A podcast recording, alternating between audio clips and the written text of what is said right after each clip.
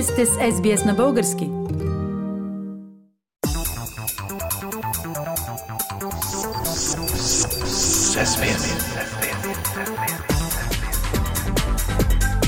Акценти на седмицата.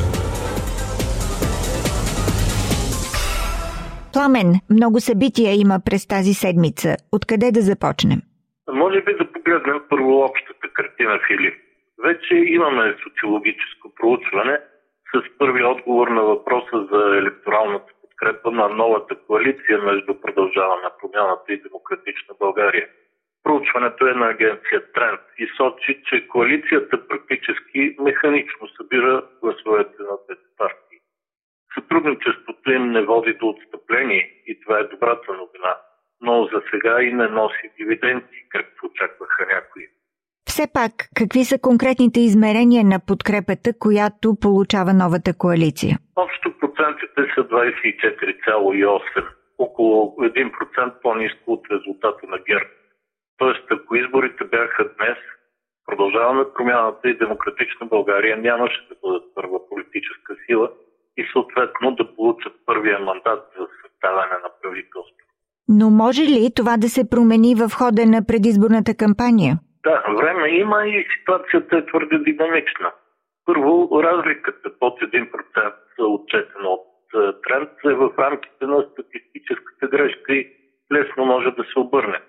А второ, проучването, както подчертават и самите социолози, е направено преди да бъде обявена новата порция българи, санкционирани по американския закон Магнитски. А сред тях е Владислав Горанов, бивш финансов министр на ГЕРБ, и този факт, вероятно, ще се отрази негативно на формацията на Бойко Борисов. Другия фактор за промяна може да е самата предизборна кампания и посланията, които новата демократична коалиция ще излъчи, докато в същото време ГЕРБ нямат какво особено много да кажат и общо заето ще бъдат по-скоро в ролята на оправдаващи. Пламен, имаш предвид оправдание заради включването на Горанов в списъка Магницки. Да, някои коментатори вече казаха, че в следващия списък Магницки ще бъде и лидера на ГЕРБ Бойко Писов. Но това е по-скоро закачка. Никой не знае какво ще има на следващия списък, нито кога ще се появи той. Други казват обаче, че май на американците им е вече доглуша от политическата нестабилност в България Изключването на Горанов в санкциите е ясен знак към ГЕРБ да подкрепят евентуално правителство на продължаване промяната и демократична България. Тези двете партии, новата демократична коалиция, в момента, въпреки забележките, които могат да се отправят към политиката им, изглеждат най-европейска и атлантическа формация в страната. А доколко е реалистично допускането ГЕРБ да подкрепи Продължаваме промяната и демократична България? Това има известна логика, Филип. На фона на ескалиращата руска агресия срещу Украина, за американците картинката с един политически нестабилен член на НАТО на югоисточния фланг не изглежда никак привлекателна. Още повече, защото тази картинка включва и един откровенно проруски президент, в чието ръце вече дълго време е оставено управлението на страната. Това наистина може би им идва твърде много. Но от друга страна това е разбираемо, ако се съди по последните изяви на Радев, свързани с войната в Украина. Да, с последните си две изявления президента Руна Радев съвсем отпусна края и открито защити руския интерес. Миналата седмица в Брюксел той каза, че е време войната в Украина да спре и да започнат преговори. Много миролюбива позиция на пръв поглед, която украинското веднага разобличи с директно обращение към българите, като каза, вашия президент иска да се предадем на руснаците. И да, Руна Радев не казва Русия да се изтегли от Украина и да плати репарации, а казва Киев да се смири пред агресора и да даде на Москва всичко, което тя иска. Тоест всичко. Нещо повече, Радев повтори обвиненията си към българските партии на войната, както той нарича тези, които подкрепиха изпращането на оръжие за Украина и каза, че той повече няма такова нещо да допусне.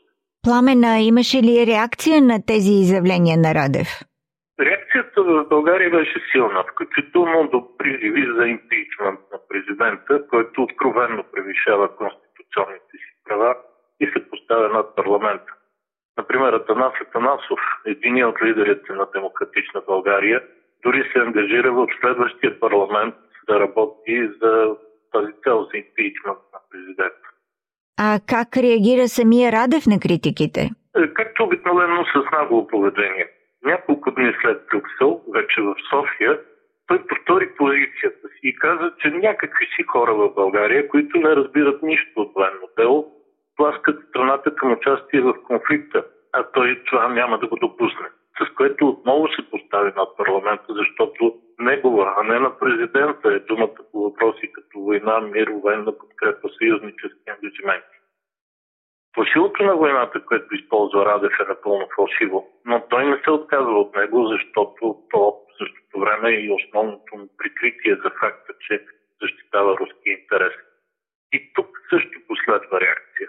Новата коалиция, продължаваме промяната и демократична България, излезе с декларация, че Румен Радев продължава да се поставя над Народното събрание, да създава изкуствено разделение в страната и го призова да спре с тази своя политика. Пламена, каква е позицията по темата на другия голям защитник на руския интерес – Българската социалистическа партия? Българската социалистическа партия тези дни беше заета да прави вътрешни преврати на поредния си конгрес, но здравите сили, начало с председателя Корнелия Нинова, победиха. Крамолите там са добра новина по принцип за българската политика, защото на предстоящите избори вероятно подкрепата за БСП ще намаля още. Лошата новина обаче е, че в партията няма добри и лоши крила или групи по отношение с на Русия. Всички те имат всякакви други търкания помежду си, но са единодушни, както впрочем са единодушни и с президента, че Украина трябва да се предаде на Русия, че България не трябва да я подкрепя с оръжие, а Европейския съюз трябва да отмени санкциите срещу Москва.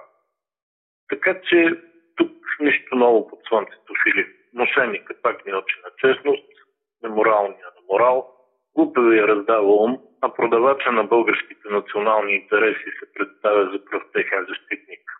Не е добре човек да живее в интерес на държава. Това бяха политически акценти на седмицата, представени от Пламена Сенов. Харесайте, споделете, коментирайте. Следете SBS на български във Facebook.